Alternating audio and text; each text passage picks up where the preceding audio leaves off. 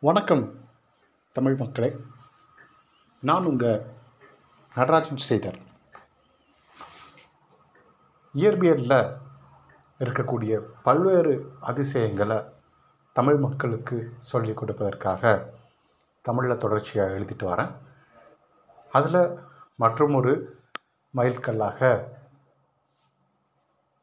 ஒளியலை வாயிலாக உங்கள் அனைவரையும் சந்திக்கலாம் என்ற சிந்தனைக்கு தற்போது வந்துள்ளோம்.